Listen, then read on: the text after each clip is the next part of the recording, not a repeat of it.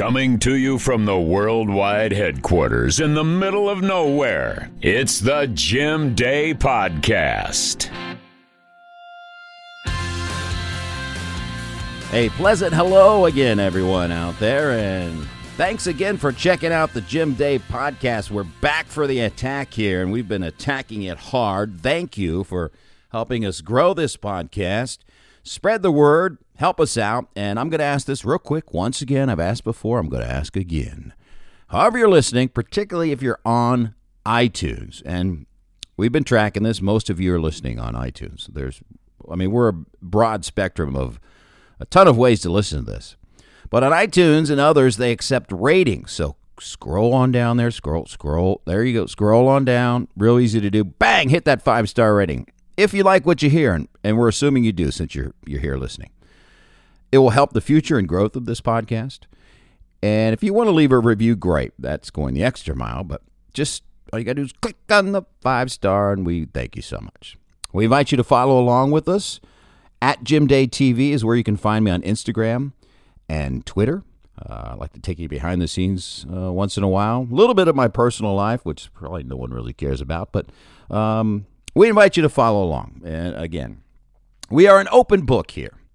And if you've been listening, and we invite you, if you haven't been, if you're just picking us up, go back in the archives and check out the first nine editions of this podcast.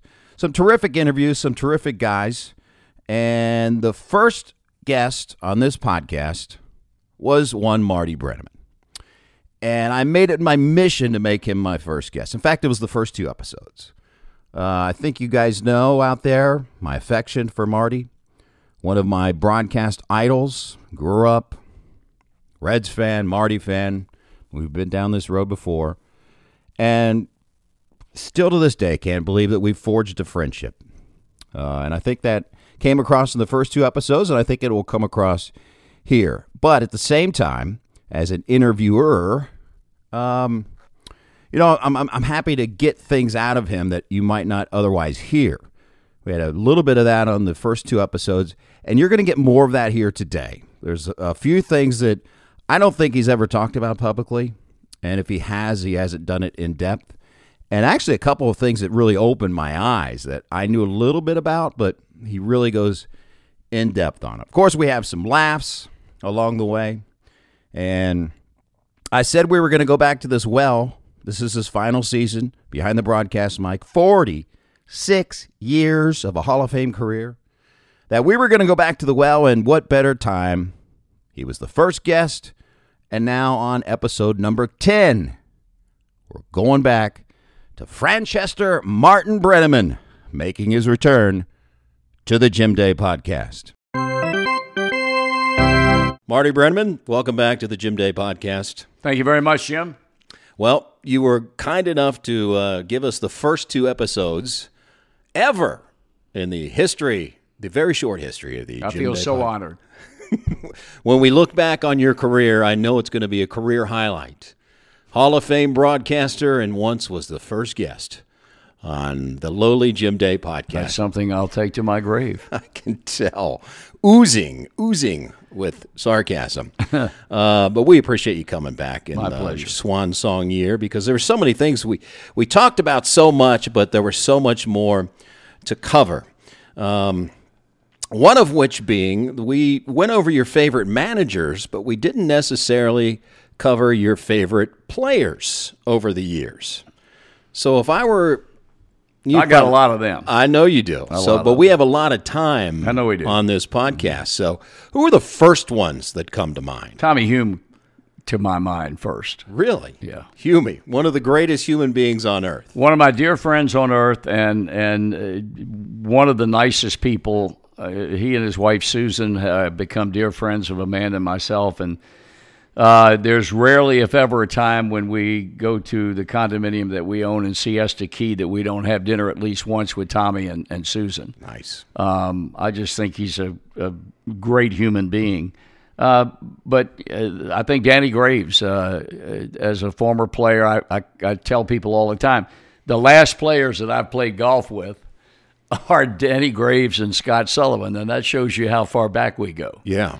And Joe and I used to play golf with those two all the time, uh, all over the National League. We just there was an affinity. Of course, I was a lot younger then than I am now, but uh, I, I, genuinely liked both of those guys and enjoyed their company when we played golf. And uh, even this past spring, uh, when Amanda and I drove to Goodyear, uh, we stopped off in, in San Antonio for two days and took Danny and his uh, his wife Sunny out to lunch. Um, he's going to be working with us on 30 plus games on Reds Radio this right. coming season. Um, and then there's Pete, and then there's Joe, uh, uh, Rose and Morgan, and they they're they're the two of the three best friends, two of the best uh, four best friends I think I have in the game. The other two being Hume and Jack Billingham. Um, all those guys are guys that are special to me. Sean Casey was the same way. Um, I I could go on, you know.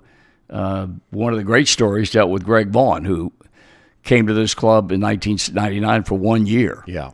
And um, great leader that year. The best single leader I've ever been around. I've never been around, with all due respect to Rose and Morgan and Bench and all the rest of those guys. I've never been around a guy who uh, had such an intimidating presence yeah. to the point where if you didn't play well, you'd have to answer to him, and nobody wanted to answer to him. So intimidating, they let him keep his facial hair. They did. That's exactly. That was a major, major step major in favor of the player back then. Took someone like that to change yeah. it. Yeah, I think he had 16 to 17 home runs in the month of September and carried this club on its back. But as a person, I was not real fond of him. Uh, he had, he was he was gruff. He was short. Didn't like the media. Um, and so he was there one year and he's gone. And then years later, uh, and you know who I'm going to talk about, Joe Babich, our good friend who's an attorney in Sacramento, yeah. California, and was one of the biggest positives for me that came out of my relationship with Dusty Baker, and that's meeting Joe Babich, mm-hmm. very successful attorney, and he and I have become very close friends. And he called me about three, four years ago and said, um, Greg Vaughn is going to be inducted into the Sacramento Sports Hall of Fame. Um, is there anything you might be able to give me? He said, there are going to be 12 or 1,300 people there. I said, yeah, he's the single greatest leader I've ever been associated with. Wow. Uh, in a baseball uniform. And Joe said, whoa, whoa, wait a minute. Can, can I tape this? And I said, yeah. So he taped it. And the event was coming up. And then a couple of weeks later, Joe called me back and said, um, Greg was rendered to tears when he heard your tape uh, and he would like to call you. And I said, fine. So he gave uh, Greg Vaughn my phone number, and, and shortly thereafter, Greg called me. and We talked for 45 minutes on the phone. He said, I never realized that you had that type of feeling as far as me personally and, and, and my ability to help the club in 1969. I said, that's because uh, I don't think we cared for each other very much back then, so we had very little conversation. And since that time, uh, he and I have stayed in contact. I've told I've told this organization if I had a nickel for every time that I've told them if they want to hire a guy to work with their minor league players and prepare them for what it's like to be a major league baseball player and the importance of coming to play every day. I said you can't hire somebody better than him. But with their infinite wisdom, uh, that's in parenthesis quotation marks. Uh, they've never seen a need to hire a guy like that, which it's it's beyond me. I don't understand it and Sean Casey, the aforementioned, he stopped me that you were the cantankerous one. He, uh, you know, I, I, have always I'm from the old school. I think first baseman, ought corner infielders ought to hit for power and drive in runs. And Sean was a line drive hitter, great hitter, but a line drive hitter. Yeah, and I periodically mention that, and so. Uh, the club played a Sunday afternoon game, and then they were we were flying somewhere, and I was on the plane sitting in my customary row 13, uh, under the old seat alignment back in the old days, and the players get on, and I'm reading a book or something, and all of a sudden I sense somebody standing over me, and I look up and it's Casey, and he said, "You know what you are?" And I said, "What?" He said, "You're cantankerous." Now, guys have and he wasn't joking around. No, he was not. But guys have been much more explicit in terms of saying what I am, rather than saying cantankerous. And so I joke with him about that all the time. Oh, that is fantastic. I like. I'm. I, I Tucker Barnhart is a favorite of mine. Uh, as far as the current mm-hmm. crop of players, Suarez is a is a guy that I have great respect for.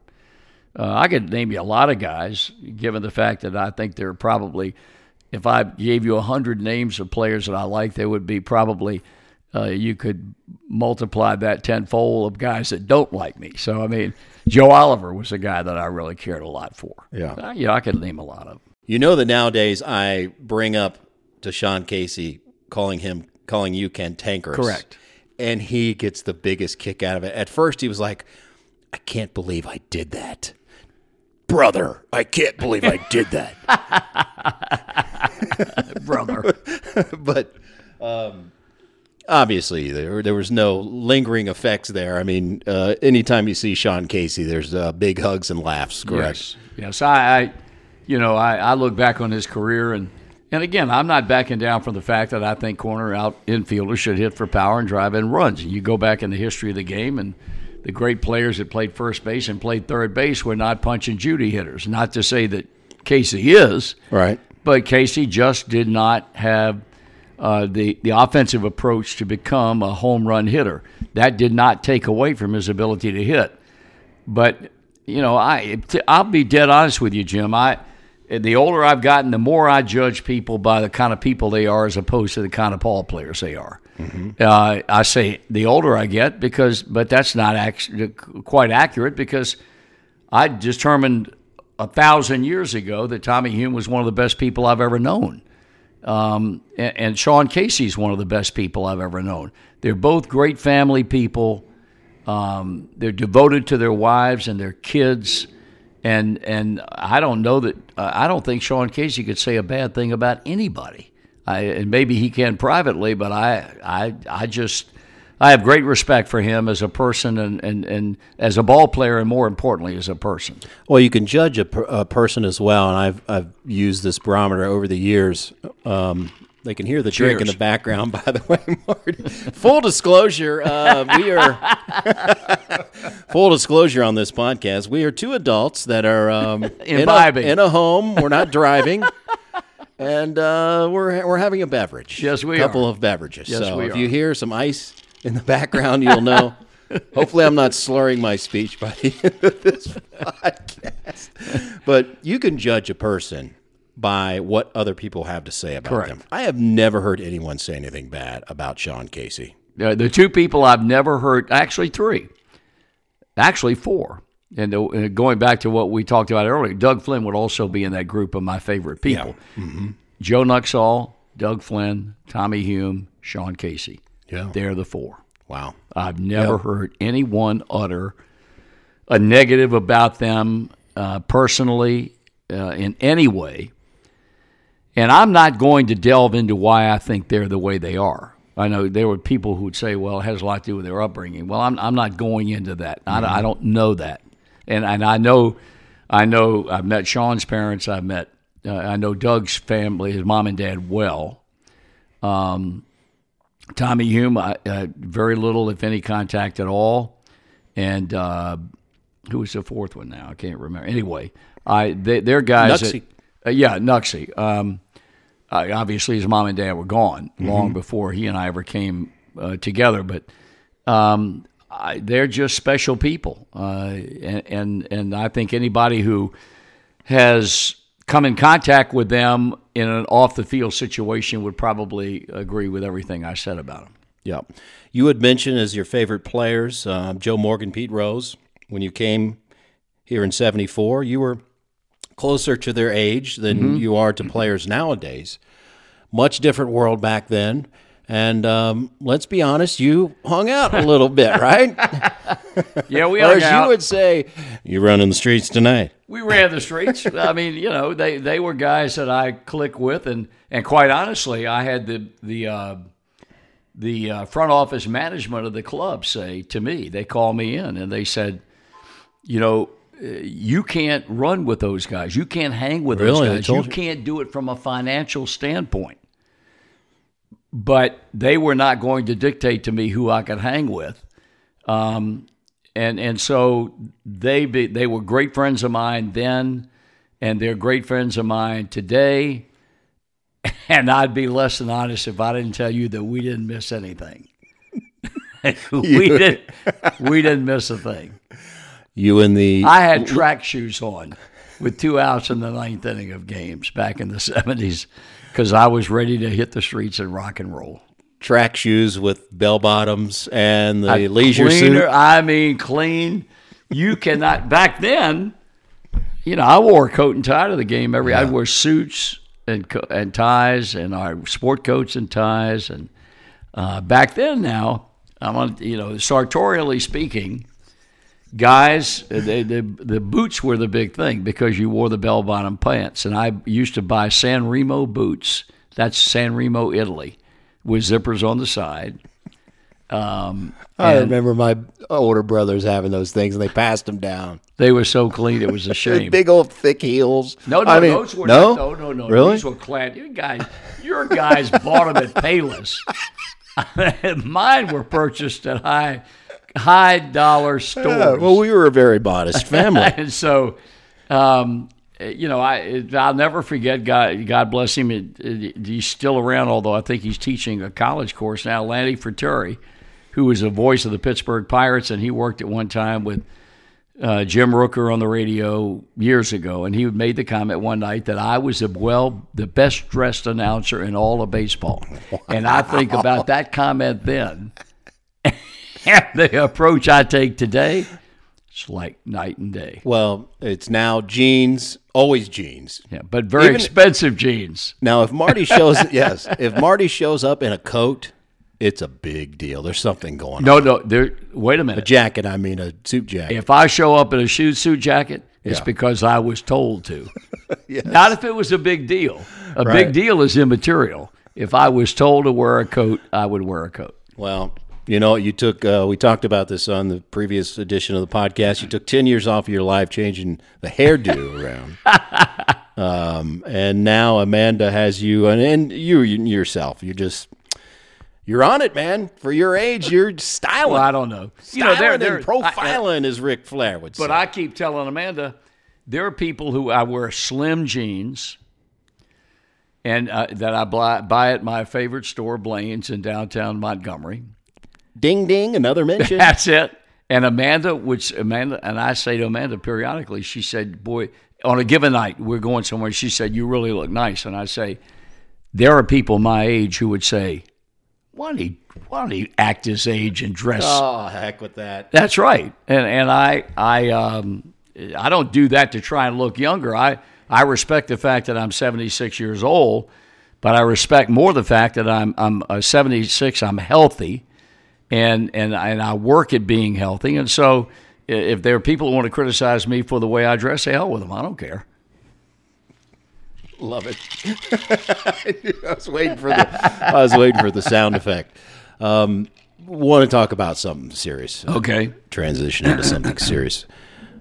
You covered Pete for so many years. I did. dear friend. Yeah. and we. Yeah, I'm not objective now. I know. Okay. Well documented the troubles he's had over the years, which continues even to today's world. Um, how tough has it been to be his friend when you hear this story come out, this story come out, that story come out, and it's been a long time that these stories keep coming out.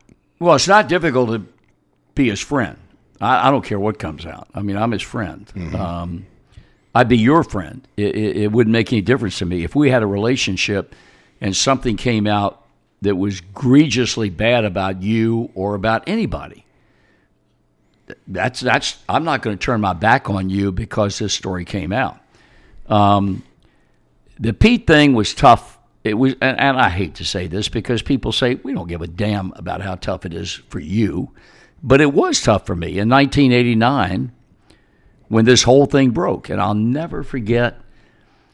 The club is obviously training in in um, in Plant City, and I get to spring training, and I'm not there when the pitchers and catchers report. I never come down then; it's too early. I don't come down then. But I come to camp, and uh, I go on a field one day, and he's there, and um, I said, "What's going on?" And and uh, he said, "I got to go to West Palm Beach and meet with the commissioner and the league president about you know the gambling thing." I said, "Okay." So he goes, and um, and, and and then later on the story breaks. Um, that he's going to be, you know, that there's a full scale investigation. Right. So we the Reds are playing a, a spring training game in Sarah, in St. Petersburg against I don't know it's the Mets or the Cardinals. They both trained over there at the time, and I did a pregame radio show with him just like I do with David Bell today. I mean, uh, you know that that's never changed. I've always and it started in spring training, and the story had just broken uh, that night, and the Reds are playing in St. Pete the next day, and so um, I get a phone call that night from Jim Ferguson, who was the Reds publicity director. He said, Pete told me to call you and tell you that um, he will be in St. Pete early enough for you to do the pregame radio show tomorrow. And my, my first thought to that was here's a guy with a world crumbling around him and he has a presence of mind and considerate enough of my job to call me and tell me I'll be there. So now, the next day, I'm in the dugouts, third base dugout over at Al Lang Field in St. Pete, and the bus would pull up behind the left field foul pole, and they would deposit players, and they would come down the left field foul line to the dugout and on to the clubhouse. So here he came.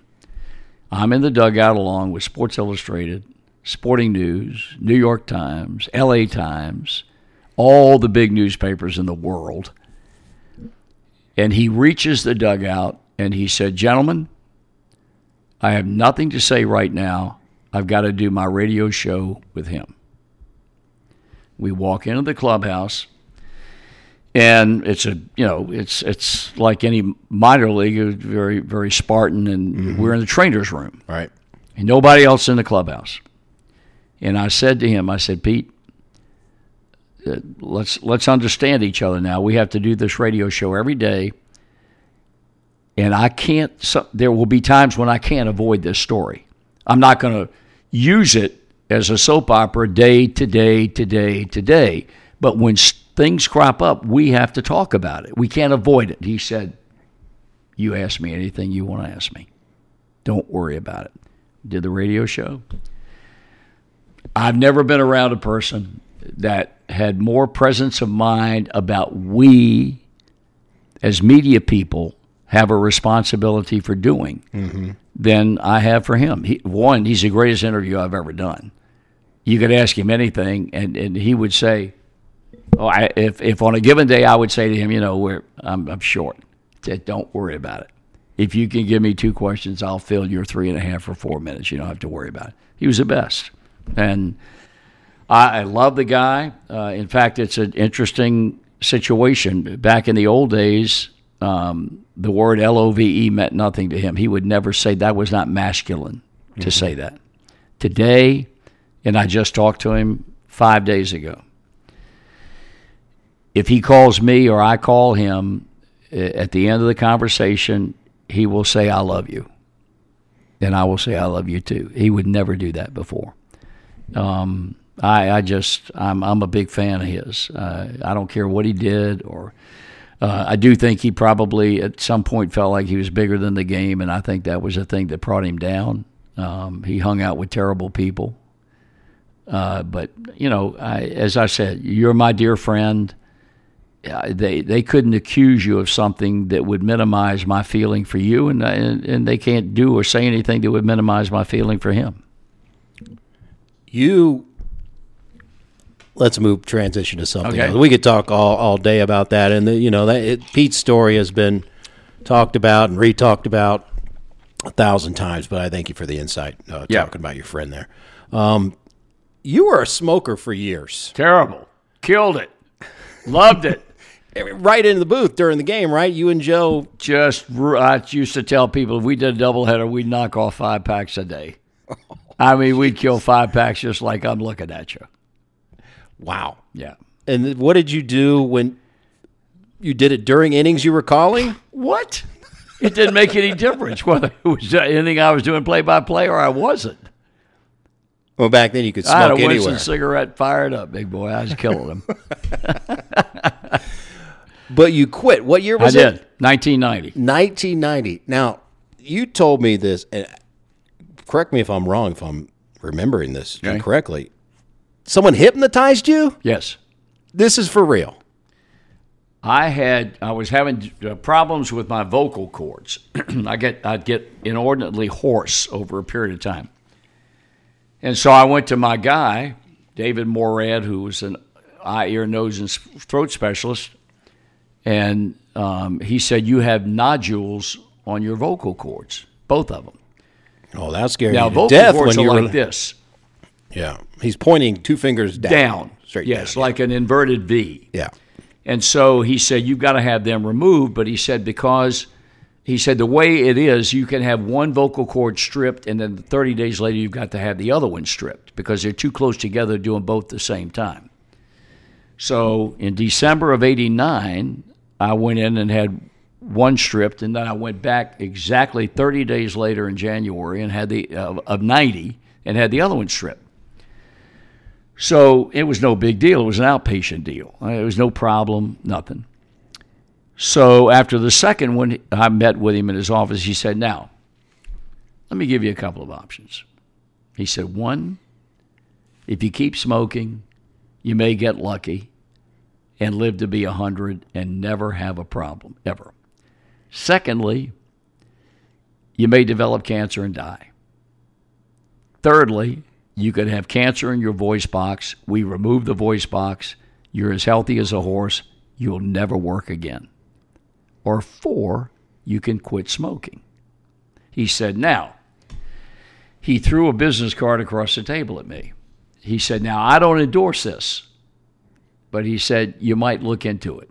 I think he did endorse it, but as a doctor, a full blown, He threw you a hypnotist. he threw me a card of a hypnotist. Wow.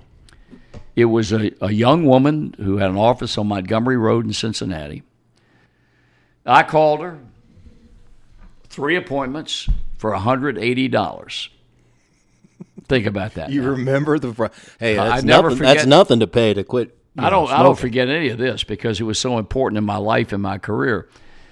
You go today and she puts you under and she tapes your session. She gives you the tape at the end of the day to listen to for reinforcement if you need it. Well, how does she put you under? I mean, is it? I've never been hypnotized. Well, I don't I'll, think I'll, get to that in a minute.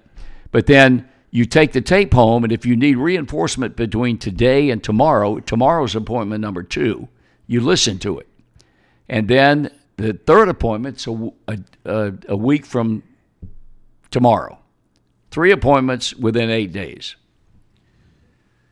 I smoked a cigarette sitting in my car at 12:25 in the afternoon on January, let me see what the date was.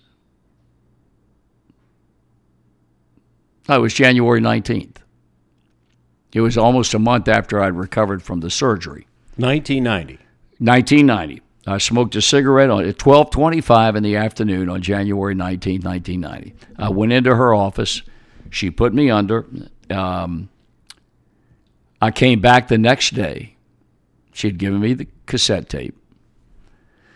She said, "Well," I said, "Well, I didn't listen to the cassette tape. I didn't have to." I said, "I don't even need to be back here today." She said, "What are you talking about?" I said, "I had no desire to smoke a cigarette." I did not listen to the tape. I don't even need to come back next week.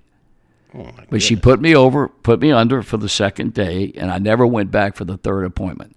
From that day forward, I have never desired a cigarette. I have never, um, I've been in a room full of smokers, and I've never desired a cigarette. And she maintained that the reason why she had such success was because I deathly wanted to quit.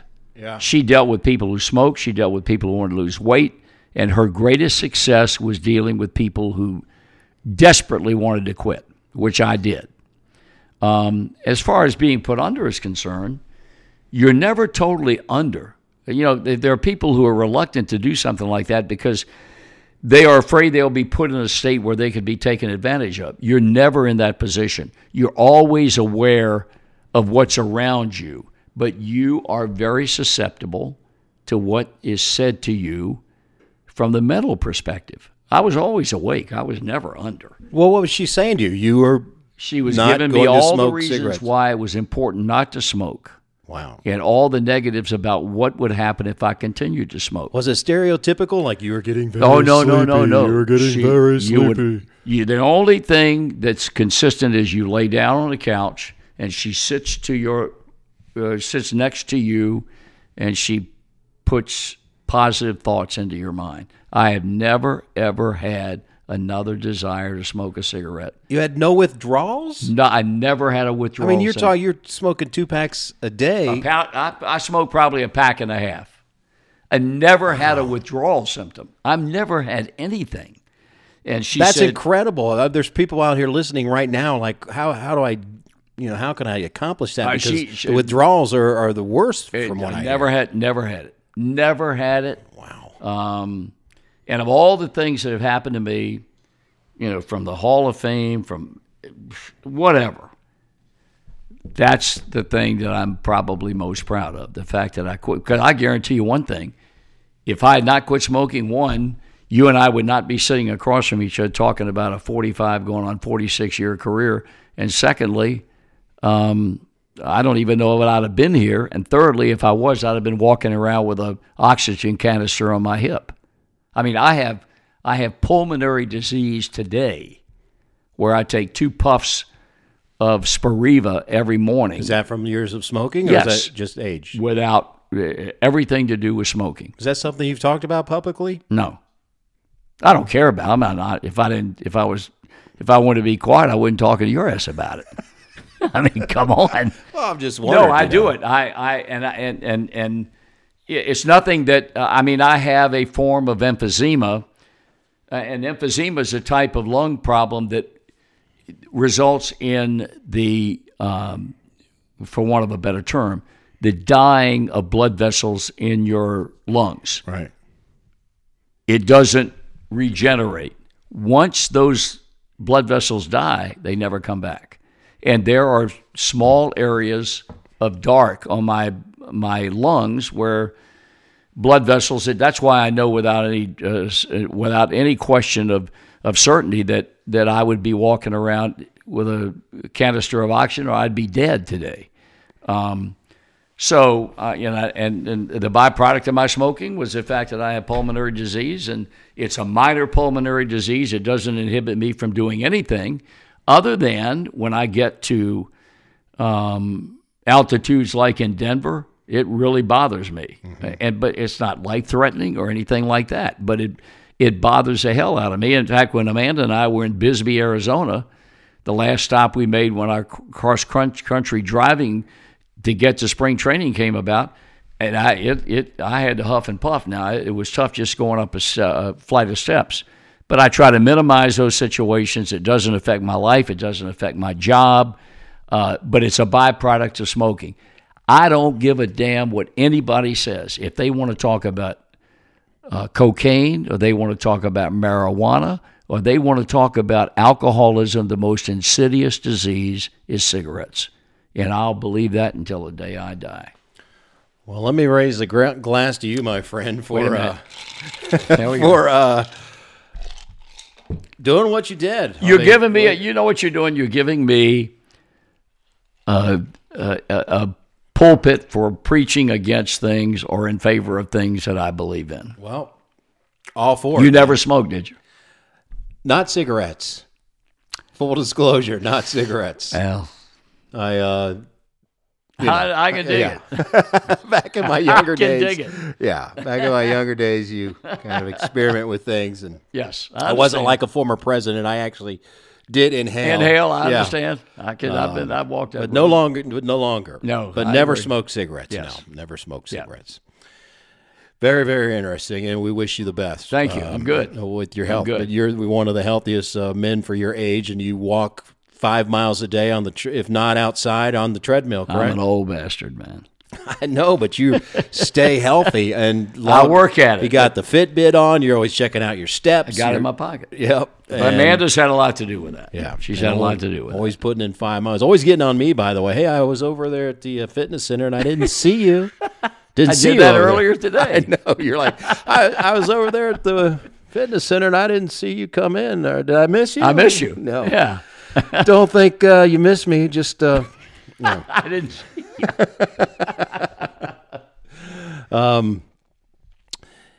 getting into trouble. You um, you famously got in trouble with the league office. I did.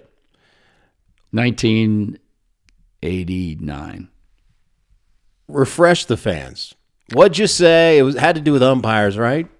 And you were called do- into the it- league office. Well, it had to do with that infamous night at Riverfront when Dave Pallone was bumped by uh, Pete Rose, and, and Pete was suspended for 30 days. And um, Joe and I went off on Dave Pallone, who I thought was an incredibly inept umpire. And um, they felt like we incited or helped to incite a riot, which is a friggin' joke. And now you're getting me really lit up here now at Riverfront Stadium. And so it happened, I guess it, yeah, I know it did. It happened on Saturday night. Sunday morning, um, I'm on the field watching batting practice, and now I'm having a, I'm having a, a, a, a mental block on who was the general manager of the club at that time. Anyway, he came up to me and said, You and Joe have been summoned to New York tomorrow. I said, What? He said, um, National League President Bart Giamatti and uh, Commissioner Peter Ueberroth want to talk to you guys because they felt like you had a hand in fans throwing stuff on the field and everything. I said, That's a joke. Be that as it may, Joe and I showed up at uh, Greater Cincinnati International Airport, what, Greater Cincinnati Northern Kentucky International Airport, at 6:30 the next morning, Monday morning. And at that time, we were flying Piedmont Airlines to New York City. And Joe's all bleary-eyed. I got up early in the morning anyway, although that's this was rather excessive. But we were standing in the waiting area, and Joe's all bleary-eyed, and I said to Joe, I'll bet you didn't have this much fun when you worked with Al Michaels, did you? he didn't like that at all. Not a little bit. So we get on the plane, we fly to New York. Well, good cop, bad cop, and you were the bad cop, and he had right. he was guilty by association. That's all he was. we fly to New York, and uh, we go to the major league offices right there in Manhattan. One floor is the National League, one floor is the American League, one floor is the MLB. So we meet with Bart Giamatti, who was one of the coolest guys I've ever been around. Really? Oh, you know, he's a former president of Yale University, mm-hmm. a a hopeless baseball fan and lover of the game like nobody I've ever been around before, ever. He was a guy who had such a vocabulary that he could talk at a level that n- neither you nor I could ever grasp. Conversely, he could talk at a level that was the most basic, profane, he coming at you in a language that you could understand. If we met with him first, and he was sensational. He it was like we're sitting in a bar and we're drinking and we're talking and we're exchanging ideas, and he would allow me to express my opinion, allow Joe to express his opinion. He was wonderful. Um, you know, I have such great respect for his son Paul Giamatti, who's a great actor and has done wonderful things. The John Adams thing he did was was off the charts. It was so good. I would love to meet him one day simply to tell him the high regard that I held his old man in. And then, then we met Peter. Ueberroth. He was a bad guy. I mean, I've said a million times, I'm shocked that he hasn't broken both arms patting himself on the back about what a wonderful person he is. He threatened us with the loss of jobs.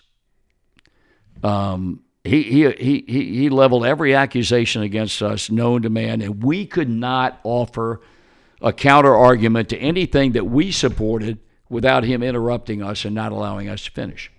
At the end of the conversation, he said, I'm going to talk to people who are much better versed in the broadcasting business and what you people do. But he left us with the possibility of throwing us out of the game. So now we fly from Cincinnati, from New York, LaGuardia Airport to Pittsburgh. We change planes in Pittsburgh on U.S. Air. We fly in U.S. and then back to Cincinnati. We had about an hour layover uh, in Pittsburgh, and I called my attorney, Joel Moskowitz, and I said, "Here's the deal." He said, "Let me tell you something." He said, "To begin with, there's no way on God's earth he's going to throw you out of the game." He said, "Secondly, if he does." He's got a class action. You've got a class action First Amendment lawsuit to file against him and Major League Baseball. You will never win. I mean, you'll never work again in Major League Baseball, but the financial settlement you'll get out of it, you ain't going to have to. He said, just remember what I told you. Two weeks later, we get a registered letter, and mine is under glass in a frame in my baseball room in the basement. Yes. That's right. You should. Yeah, I showed yeah, it to yeah. you. And after conversing with a lot of people, I've decided not to implement any kind of penal damages against you or Mr. Nuxhall. I said, you bet your ass you didn't, because I was going to throw the book at you. I think that i- i- his legacy as commissioner of baseball was a collusion case back in the 80s that cost ma- owners millions and millions of dollars because of, of a collusion situation that started at the very top of the game of big league baseball. I ain't got a big. I'm not a big fan of Peter Ueberroth. I sensed that over the years and uh, the answer that you just gave. Yes. Now you would, you know, famously get in trouble with. Uh, I don't want to say trouble, but get gripes from players, front Yeah. office, et cetera, over the years. And Elvis in the booth. Yes. you um, ran into the having to take well take us through what, how did Well, elvis get into the booth you guys had all i mean he had the gag going forever You know, I, and I don't, I don't know the the explicit, uh, the, the the particular night in which the idea germinated. I don't, I don't know what that night was, but I know there came a time when I said on the air, "Look, now talking to the fans, if you all have anything related to Elvis Presley you want to send to the booth, understand you're not going to get it back, and two, don't send me anything that's worth anything." right But whatever you're willing to, never dreaming, you got a it was unbelievable. I got more stuff, and then we started decorating the booth. right And the booth was so, and I did it all myself. I don't, quite honestly, I don't think Joe knew who Elvis Presley was, or if he did. it was like a room at graceland Yes, it was. It was so attractive when it was fully decorated Yeah. That CNN used it as bumper video material going out of a newscast to break. did not know that Oh yeah, it was spectacular. And I, quite honestly, I got stuff that today is worth a ton of money. i bet I got, and I've got this displayed in my house. The ticket from the last live performance that was in Indianapolis, Indiana, and I confirmed it when Amanda and I were in Graceland in February when we stopped off for a day to tour Graceland. The last performance he ever made on a tour was in Indianapolis. I've got a ticket. oh wow Um, I have, I don't know where it is, uh, but I had a um, Barbie doll, Elvis Presley, in a leather costume that they sold that would be worth a fortune. I don't know where it is today. Anyway, ceramic elvis is in the booth now then that's the one that's broken because, and There there's a story behind that. During batting practice one day, he survived an assassination attempt. Joe Oliver started throwing baseballs at the booth. it's a ceramic head of It's- elvis It's, beautiful. beautiful I mean, big it is- ceramic head of elvis it is get down beautiful. yeah And Oliver kept throwing balls at the booth and balls at the booth, and it hit and broke a piece of, and it pissed me off so bad I couldn't stand it. And so somebody ended up with that thing over in, in the west side of town, and they offered to give it back to us to display in the radio booth, and that's the reason why it's up there now. Uh, that was just one of many items. And then it all came down, crashing down around us. As I understand it, one day Marge, the club was going terrible. And Marge met one day with some players, most notably Hal Morris and Barry Larkin, and said, What do you think of that Elvis crap? I think I'm going to tell him to take it down. They said, Yeah, do that. So I take it down. Ugh. I was so upset. It was, you know, I mean, it was one of those things. But it was a period of great conversation. You guys had so much fun with it. It was ridiculous Each night, I mean, you and we- Joe, I mean, and I would break. I would ta- take it down every night after a broadcast at at, at uh, Riverfront, and I would put it up every afternoon before we went on the air. And it was really attractive. Boy, I'm not kidding you. It was cool. They should have kept the concrete booth, by the way, that radio booth. I love the booth. They should have kept that booth in some regard I, when they I- tore I that. don't stadium disagree with you at all. I, you know, I believe me, and you know it. You know it better than anybody. The creature comforts that we have. Yeah. at Great American Ballpark or like night and day as opposed to Riverfront. But I loved Riverfront. I, uh, you know, we had a concrete radio booth Yeah. that was so blasted cold in the wintertime. It was incredible and so hot in the summertime. Uh, there was no cover. It was wide open, Right. just like the TV booth was. Um, but I tell people all the time they have to remember, those that are old enough to remember it, the most profitable and successful part of the history of this franchise was spent in that ballpark. Yep. And that can they can never take it away. They can never take that away. I love that ballpark. It was some of my earliest memories in life, and I've talked about this on this podcast. Is Riverfront Stadium when it first opened. When me and my family going down there. And back then, AstroTurf was like a That's right. it was a novelty, and it was so bright, and the stadium was just majestic and bright, It and was sensational. yeah, it and was wonderful. It was one of those things where you knew you'd say, "Hey, I was in the green seats. That's right. I was in the blue seats. Ooh, you were in the blue See, seats." all you had to do was designate a color. Designated color. And they knew immediately. You're like, oh, you're no, I was seats, buried up in the oh, red and right field, man. and one of the great, you know, uh, every now and then I'll see a picture of the three nights, I guess, or it might have been more than that, that Joe and I broadcast from the red seats behind home plate. Yeah. And and I was told you're going to be dealing with a different breed of cat up there now. The fans that sit up there are not the same fans that sit in the green and yellow. There is no question. For someone that goes around stadiums, it is night and day. Those bad boys were big time, and they took no prisoners. And Joe and but God bless them, they they were respe- they were respected what Joe and I were doing. The the club put a you know they put a counter up there for one of a better term that we could work off of with our scorebooks and microphones and all that. And they had security people up there, but in retrospect, we didn't need any security people because they were so respectful of what Joe and I were doing. Now they were up there smoking weed and and they were having a big time, and the air was thick with the smell of marijuana. But they were the best. I mean, and they were thrilled that Joe and I would come up there. Yeah. That's why I've told this club a million times, and and I'm tired of talking about it. We would love to do a series, Brantley and I, in center field or on the, uh, you know, what do you call it, the, the center field deal. Power stack? Yes, I Below no, the up straight stack? away. Oh. I'd love to do it uh, and, and rely strictly on a TV monitor as much as you have to. Talking about the boat? This, the- yes, Yeah. yeah. I'd love to do a series, and they've never done it. So I mean, I ain't saying anything. we need to make that. Uh, uh, hello out there. Marty would like to do a, sh- a series from center field. Can we please make that happen? I'd do it in a minute. I think it was we had so much fun up in the red seats. Um, and I, like I said, I, we, we did one. We might have done even more than one series. I don't remember, but it was a lot of fun.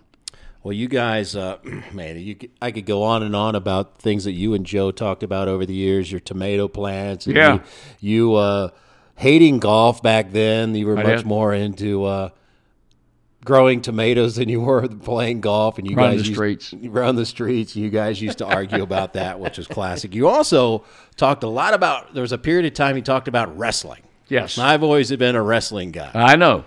and you were big time into it at that point. At that point, it was the. WWF, now WWE. Yeah. Um, and at one point, you had the Macho Man. We did. come to the booth. We ha- I had a guy who went through the sports administration department at Ohio University, which is one of the best in the United States.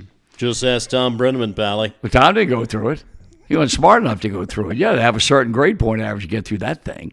No, Tom didn't go through it. But this guy called me and he said um, he had gone through the program. He was a big Reds fan. He was a big Marty and Joe fan. And he had a big position with the World Wrestling Federation. so he and I struck up a friendship. In fact, when I announced my retirement, he contacted me, and we plan on getting together. He's on the West Coast now, but he said, "Look," and and, and my my youngest daughter Ashley, then was probably eight or nine years old. She was enamored with watching the WWF on television. Mm-hmm. She said, "Look, anytime that we come in." I'll be happy to leave you all tickets. And he had done a number of times, and he would leave his tickets on the front row. She, he, I, he would make it so that I could take Ashley backstage to meet, uh, uh, you know, the uh, Bushwhackers, uh, Jake the Snake Roberts, all these people that she watched on television. It was a thrill for her, and it was a thrill for me because I see these guys uh, you know, they they do a shtick on, uh, and they're nothing like that. Right. They're just down to earth guys like you and me. I mean, just sit around, talk. Yeah. They're great. They were wonderful. They were great for kids. So he contacted me. On, we had to play Thursday afternoon game against the San Diego Padres in 1987, 88, whatever it was. He said we're gonna we're gonna be at the Coliseum that night, but we're gonna be in town on Wednesday night. All day Thursday we're off. Would you like me to bring one of our wrestlers over and you interview him on the air? I said I'd love that. I said who could I get? He said Would you like to have Randy Savage? I Did you said, know at that time he was a, for, a former Reds minor leaguer? Oh, I knew all about it. Oh, okay. I said, You're kidding me. He said, No. He'd love to come. I said, Book it. So I said yes with the assumption that he would come over with a body shirt on, jeans, sneakers, you know. No. He walks into that booth, In full costume, right? yellow from top to bottom. He had a yellow cowboy hat on, yellow body shirt, yellow parents, pants, a yellow cape, and yellow shoes. And he comes down the stairs, a steep set of stairs in the radio booth at, at Riverfront. And when he made his appearance, everything stopped at Riverfront.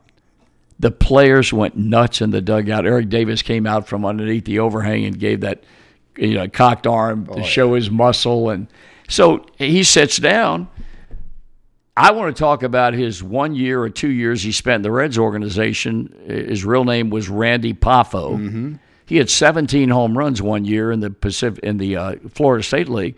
Didn't hit a lick as far as an average, but had great power. He never broke char- char- character. He was the macho. The man. macho man. He never broke character. And so during the course of the interview, and I went along with it, whatever you want to do is fine with me. Uh, uh, When I looked over where Yid sat, our engineer Dave Armbruster, who's been with me for 27, 28 years, there's a petition from the radio booth, and Yid had this small booth. And I look over, and Steve Schott over there. Steve was Marge's nephew who at that time was a clown. He may not be a clown today, but as far as I'm concerned, he was a clown. And I see he and Yid conversing. So the interview ends.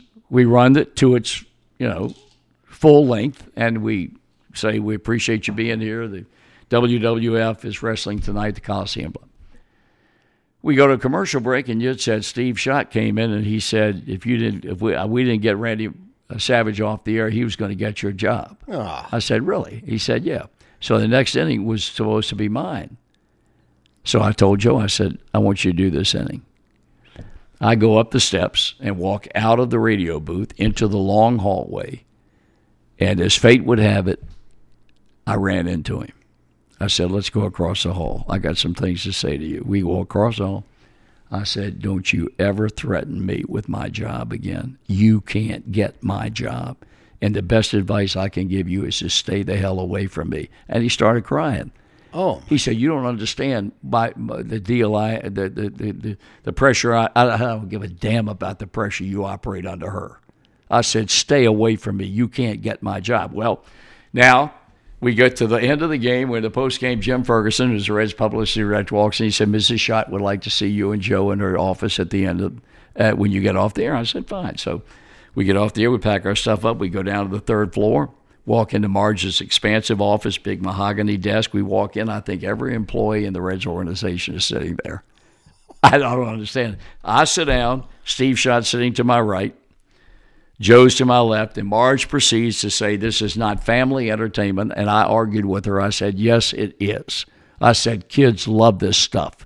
And these guys don't do anything that would make a parent feel like it was not in their best interest to have their kid going to it. The reason she thought it was bad was because it was not her idea. And at one point, Steve said, Well, Mrs. Schott, I, w- I tried to do everything I could to end this interview. She, he said, I, I, uh, I thought at one point I was going to have to do something physical. I turned to him. I said, Steve, why don't you shut the hell up? I said, You'd have pinched your head off. She said, That's right, Steve, shut up. and that was the end of it. That was done. Wow. I got I got back, that picture hanging in my in my baseball room downstairs. Back then, wrestling was much more wholesome than it It is was. now. Oh, and now today's a different deal. Yeah, it was much more wholesome. Yeah, it was. then. But then that was just a classic visit.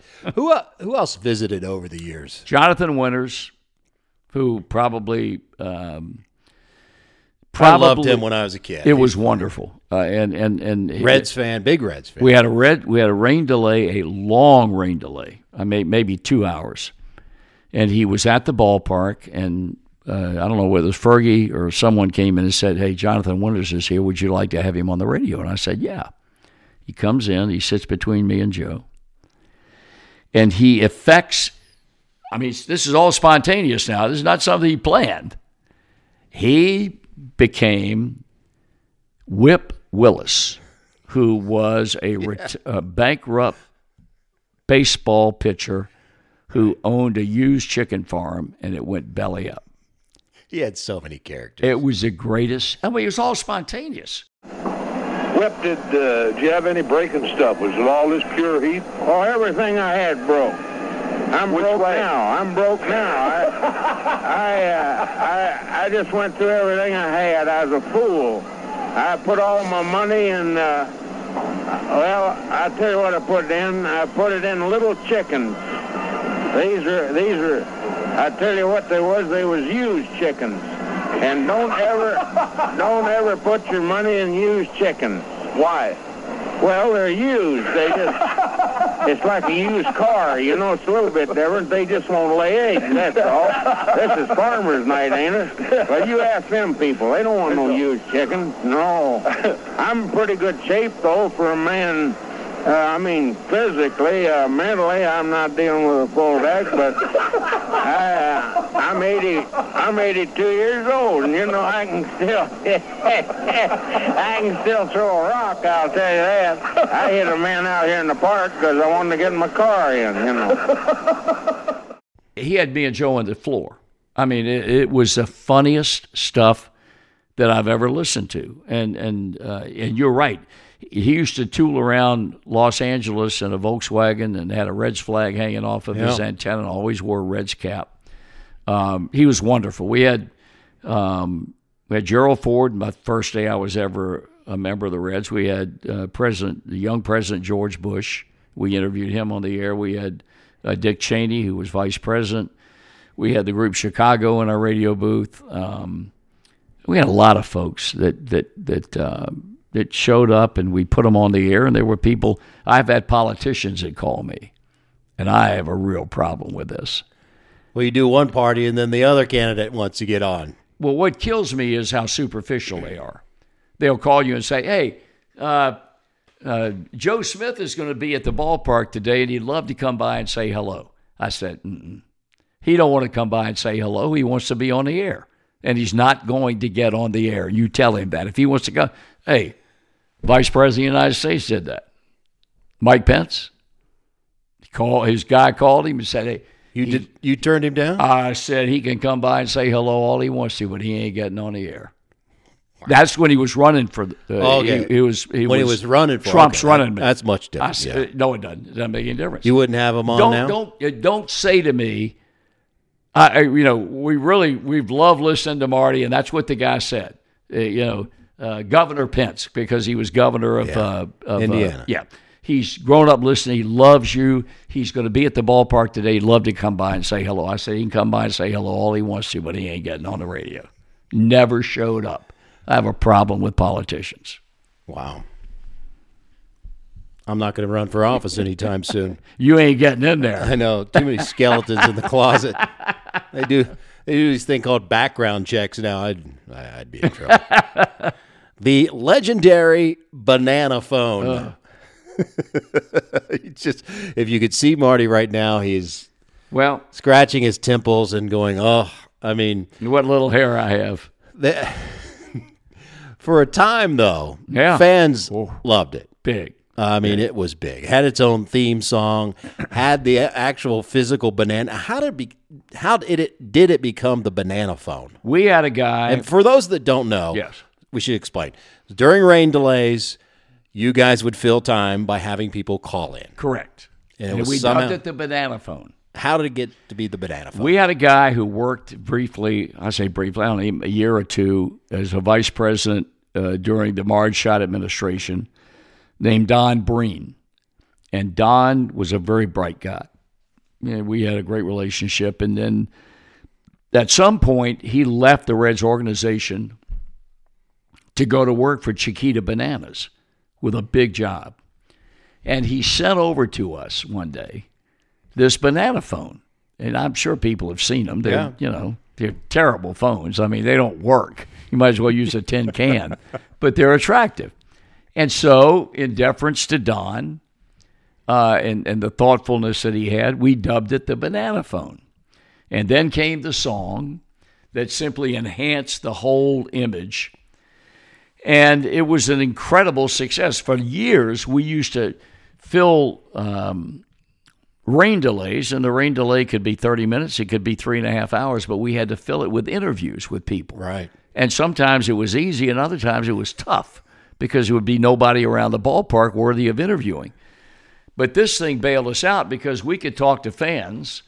And, and, and as I said, we dubbed it the banana phone because Don sent us his phone. Uh, never really used it Uh, Yeah. because you couldn't. just- it was no It was just good. a symbol. Yeah, that's all it was. And uh, everything was fine, although there were periods of time and Ma- my dad, um, Amanda would usually would get on me because I was rude to people. I was rude to clowns that called only because they wanted to hear themselves on the radio.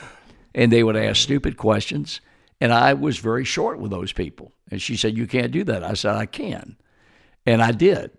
And when and you know what? In no way reflecting upon the well-meaning Reds fans who asked great questions. There were these clowns that ruined it. And I've had people come to me and say, "Why don't you do it again?" I said, "That ain't happening. We're not doing that again." Well, people would call in and say, "Hey, Joe, you remember me? Yeah. I met you down there at the Hamilton Ball down there In the- 1970? 1970, and you said hi to me. You remember that?" And he'd say, "Oh, I remember being there, but I, uh, I don't remember. You got a question? No, just want to say you're doing a great right. job." That's correct. That's So a lot of it would be that, and God bless their hearts. Absolutely. They loved you guys. No question. But a lot of it was that. Now, speaking of Dunn, he was also Adam from Milwaukee on the banana phone. Adam Dunn. Talking and, about my boy, and my road beef. no, no. What? When Adam Dunn called into the banana phone from Milwaukee. Adam from Milwaukee. You don't remember this? I came prepared. Go Listen, ahead. listen to this. Now we'll go uh, to a good friend of ours from Milwaukee who is standing by on the phone. Hello. Hello. Hello, Marty. Yes. Marty. Yes. Marty, this is Adam. Marty, Yes.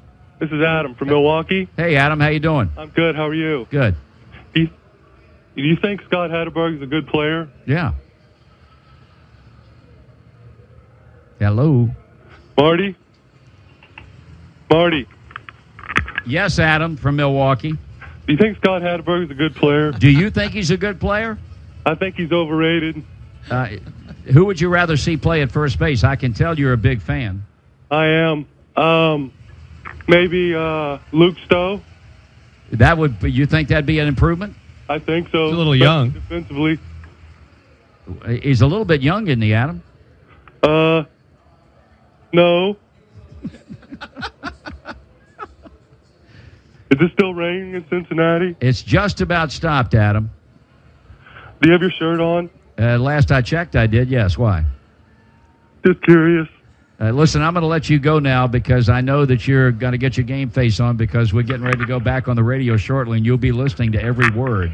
I love it. Have a good one, bro. Thanks, Adam. Nice talking with you. All right. Adam from Milwaukee. Yeah. See, we knew who that was. Did you know at this point that it was Adam Dunn? I did. Yeah, I did. I knew exactly who. Did it was. you know at the beginning that it was Adam Uh, Dunn? Within the first thirty seconds, I knew who it was. Uh, that was that was good stuff. Oh yeah, That was good stuff. That was classic stuff. the legendary banana phone. Yes. Um, and that that song was that just something that was out? Yes, that was not something. I, there were people that think that we paid a production company to make that song. That song was uh, that was out there in the in the eminent domain uh, for anybody who wanted to use it. And I don't know who. I think it was one of the production people at 700 WLW who came along with it.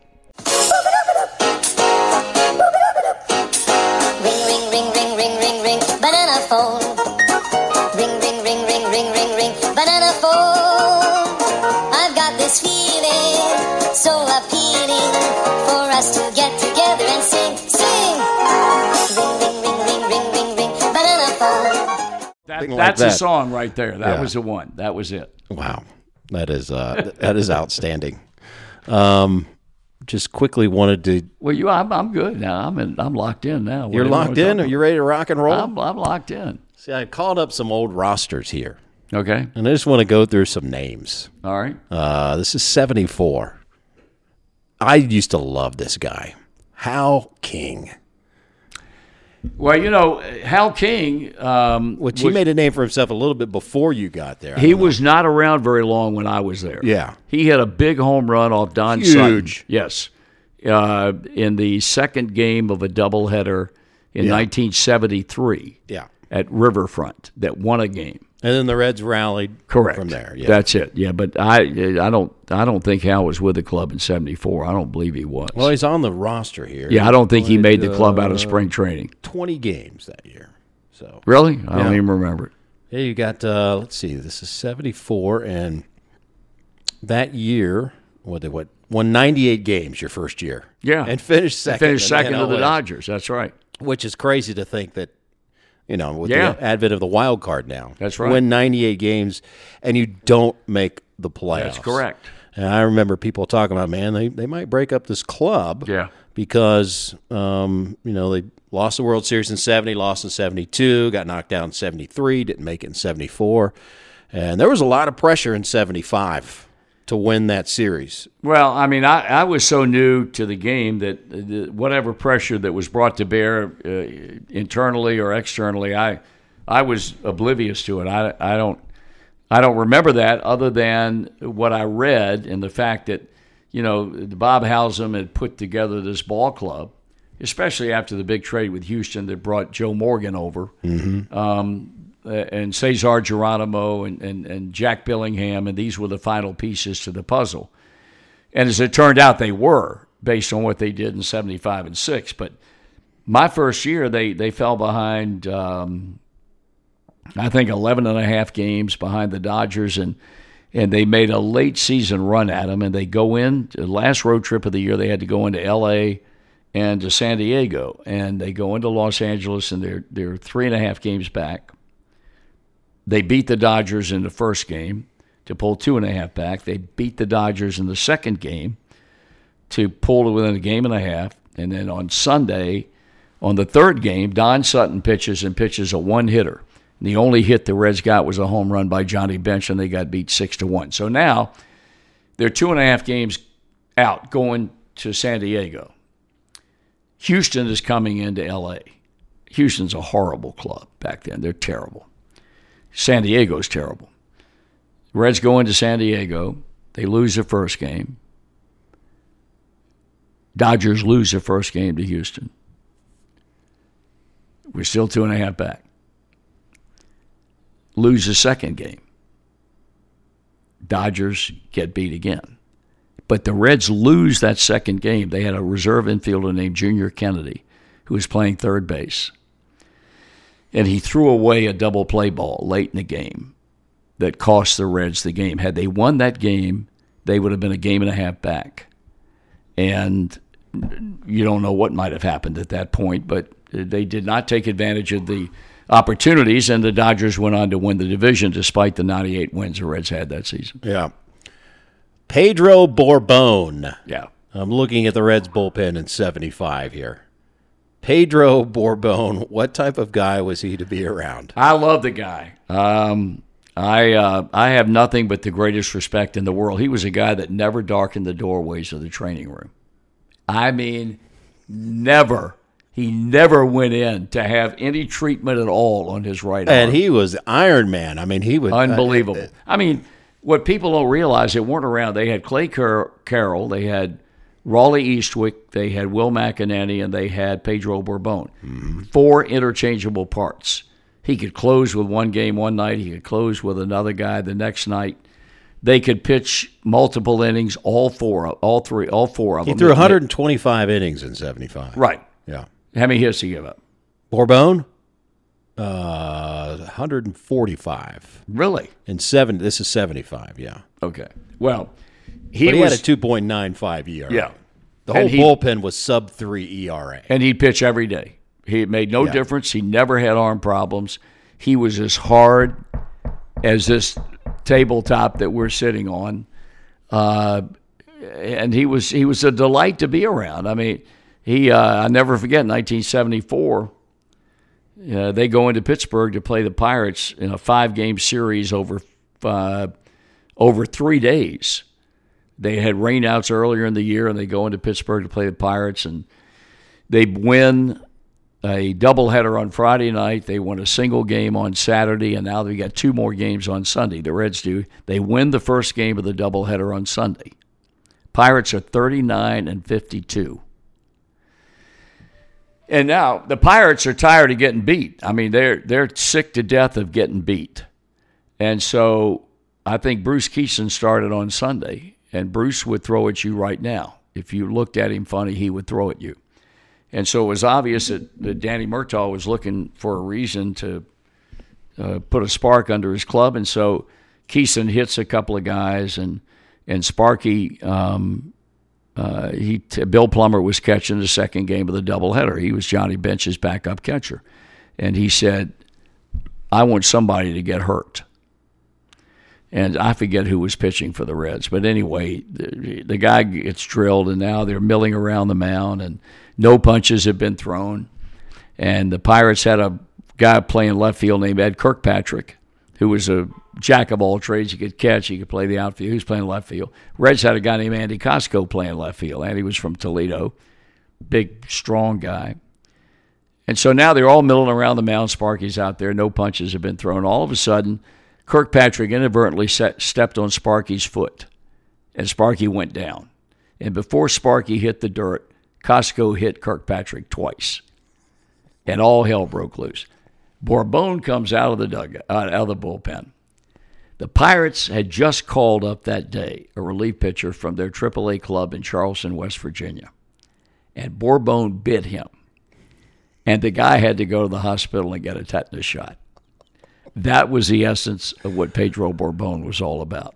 Was he the guy that went away for a week and left his dog? They, I mean, where I live in story. Cincinnati, in Anderson Township, which is you have to go through Mount Adams.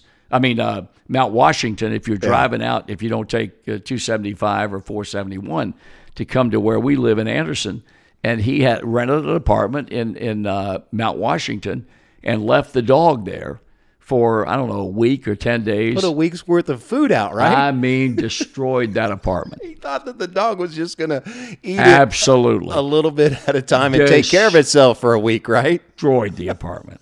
Yes, that was Pedro. Came back and the furniture was destroyed. It, we, the dog was- everything had to be thrown away. Dog was fine. Still had food left. Really? Oh yeah, dog was fine. Plenty of water, plenty of food. I mean, he wrecked that place.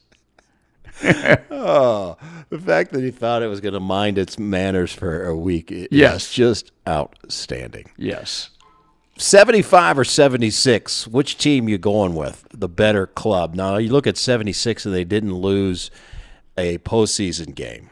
Sweep and a sweep. Right. Um, You putting 76 up there against the 27 Yankees? You putting 75? Well, you have to put. I don't. I, to be honest with you, I don't think you split the difference between the two teams. The personnel was almost the same. There's very little difference. Right. Pat Zachry was out of the bullpen. Was there and uh, started in '76.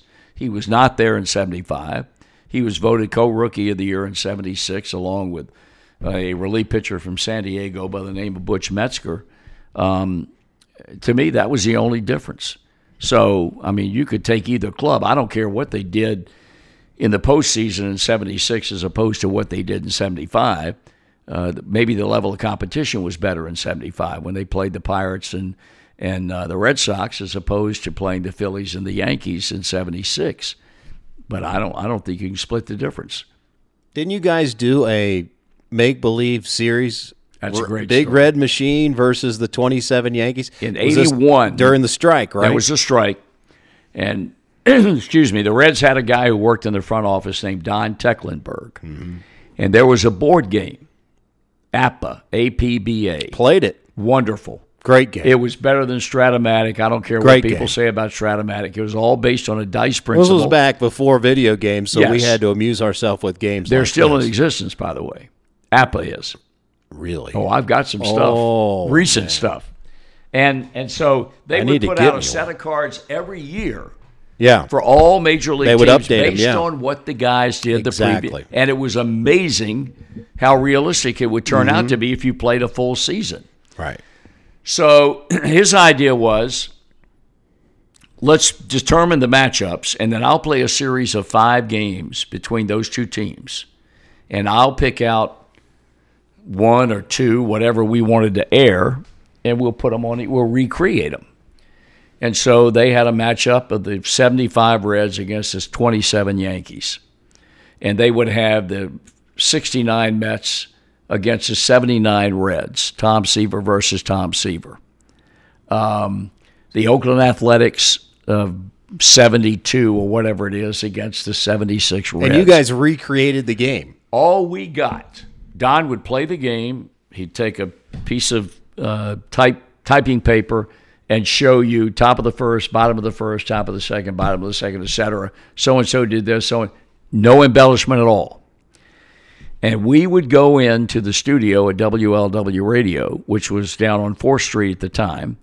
We had Paul Sommerkamp, God rest his soul, who was a public address announcer, would announce the lineups, and it would have that echoey effect like he was in Riverfront Stadium. Johnny Bench. Yes. Oh, I, it was brilliant. Yeah. Everything about it was done to such importance to make everything they could make sound like the real deal. And Joe and I would sit in a studio at LW, just like we're sitting here now. I'm here looking across the table at you. Joe would be sitting there. We'd have somebody using pencils, the crack of the bat, and we would do the game. Well, would you, you would just have the result? You wouldn't have what the count was. We had so to you would just embellish make it up- everything. We had to. We just had, and I told them, I said, and we and they recorded crowd noise from Riverfront Stadium, actual crowd noise from Riverfront. They put it on a loop, and you would continue to hear it. And uh, whoever was producing, if there was a big hit, he'd raise the level of the crowd noise to reflect what uh, that there was a hit. And so our, our imagination could run wild. I We mean, could- yeah, you're like Gullett into his windup, and here's the two-one to Lou Gehrig. Yes, swing I, and a miss. I loved it. I I, I talked about um, how, uh, and this was another game. I think it was the 76 Reds against the uh, 72 Oakland A's or whatever. And, and the next night was going to be the 27 Yankees against the 75 Reds. And the, the Oakland game, I would say, well, we just noticed that Miller Huggins and the Yankees have come into the ballpark and uh, they've been given very good seats. And he's in here to scout this game tonight because many of the players will be playing. I mean, we These I loved the in '81. I mean, I loved when you guys did. it It was sensational. These tapes exist, don't they? Yes, I I've never been more proud of anything that turned out, and I defy anybody who listens to them to say that it doesn't sound like a legitimate major league baseball game. But the 27 Yankees and the 75 Reds were special. We go to the bottom of the ninth, and the Reds were a rundown. Now Waite Hoyt had pitched the first eight innings for the Yankees, and he had shut the Reds down um, Uh, Somebody hit a home run off of him early in the game, but they bring in a relief pitcher by the name of Wilcy Moore, who was an actual a guy who saved 13 games in 1927. which was a lot for Yeah. 1920s. So they bring him in to face the Reds in the bottom of the ninth, protect a one run lead. Get your first two batters out. Johnny Bench hits a game tying home run off of him. Go to the 10th inning. Ken Griffey gets a base hit, senior, to win the game. Months later, Warren Giles, who had been president of the National League and had at one time been president of the Reds, was beloved in the city of Cincinnati. He passed away, and the funeral was in Cincinnati. He was buried in Cincinnati. Gordy Coleman, God rest his soul, was the director of the Red Speakers Bureau, former Reds player, mm-hmm. was at the funeral. And he was standing alongside at some point Waite Hoyt, and they were talking. And Gordy could sense that something was not right with Waite. And finally, Gordy said, Waite, is there something on your mind? He said, You're a GD, right? It is. He said, Let me tell you something. There ain't no way in hell if Miller Huggins had left me in that game that Johnny Bench or anybody else would have run off me. It's outstanding. I mean, He legitimately had a case of the you know what about now. a made-up game. big time not happy. And that's what he told Gordy. He said, There ain't no way on God's earth anybody would hit a home run off me if I won out away from a one run win. He was hotter than a match. Wow. Yep. It was good stuff. It was good Now, stuff. did you guys embellish it at all, or the the dice really? I mean, that was a No, dice really, game. oh. the dice really Now, played out that of the Reds fi- beat the twenty-seven Yankees. enough, of the five games that he played, Don Tecklenburg, he played five games. Every matchup that we chose, he would play five games. Obviously, he would pick a game that the Reds won. Mm-hmm. But the Reds, in the matchup between 27 and 75, the Reds won three of the five games. And he picked the one that he felt was the most exciting, and we went with it. Yeah. Well, to me, everyone always wants to compare greatest teams of all time. and, Yeah. Um, 27 Yankees were great, but to me, that was before integration. So you Correct. didn't have Latin players, you That's didn't have. African American players, you didn't have the best players on earth. No, even that's though right. the game was, right. was still fairly young at that point. But um, you know, to me, we- we- when you talk about the 70s and today's game, the players are are much better than those Yes. players back then. Yes. But um, not to take anything away from the 27 Yankees, No, one of the greatest absolutely teams not. of all time, and what Babe Ruth did for the game is speaks volumes and. Can't right. discount it at all. Did you forget one player? You always told me that Kevin Mitchell was one of your favorite guys. All time. That, that's another guy. You're right. I appreciate you mentioning that. I love the guy. which surprised me a little bit. I don't know why, but it surprised me that he's on your favorites. list. Uh, I don't know what it was about the relationship, but we got along famously, and I love the guy. I, um, you know, he's a guy who was raised in San Diego, came from a gang background, was able to survive that. Uh, for me, he was one of the greatest pure hitters I've ever been around. He could hit. Yeah. Um, but he and he was a favorite of the media because he he was like a magnet. He would start telling stories. Many of people felt like they were being made up as he went along, but he would tell a story in such a manner that people were just enthralled by what he had to say.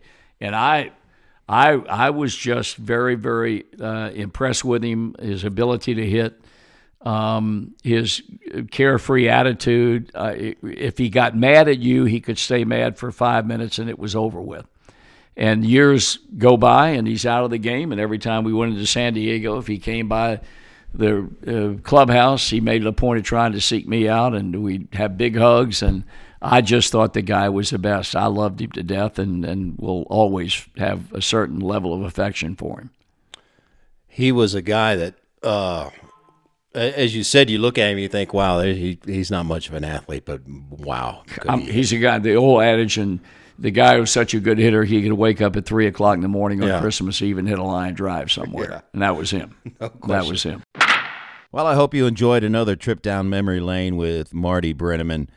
And he's amazing in his memory. The things he remembers, vividly remembers, and is very forward with his opinions, as you know, uh, when he calls games, and certainly very forward on this podcast, and we appreciate it. He talked about some things that I talked a little bit with him about, but not in depth, and some things I didn't know, and and I just love picking his brain. Such a vast knowledge that he has, so many experiences that he's had, not only behind the mic, but just in life in general. And it's just a treat. And as advertised, we're not done with Marty. Uh, we're going to go to that well a few more times during the season, his final season behind the mic. Why not take advantage of it? He's a, a terrific, terrific guest. I mean, I could literally have him on every week, and I'm not sure it would get old to a lot of people out there because he's got so much to offer.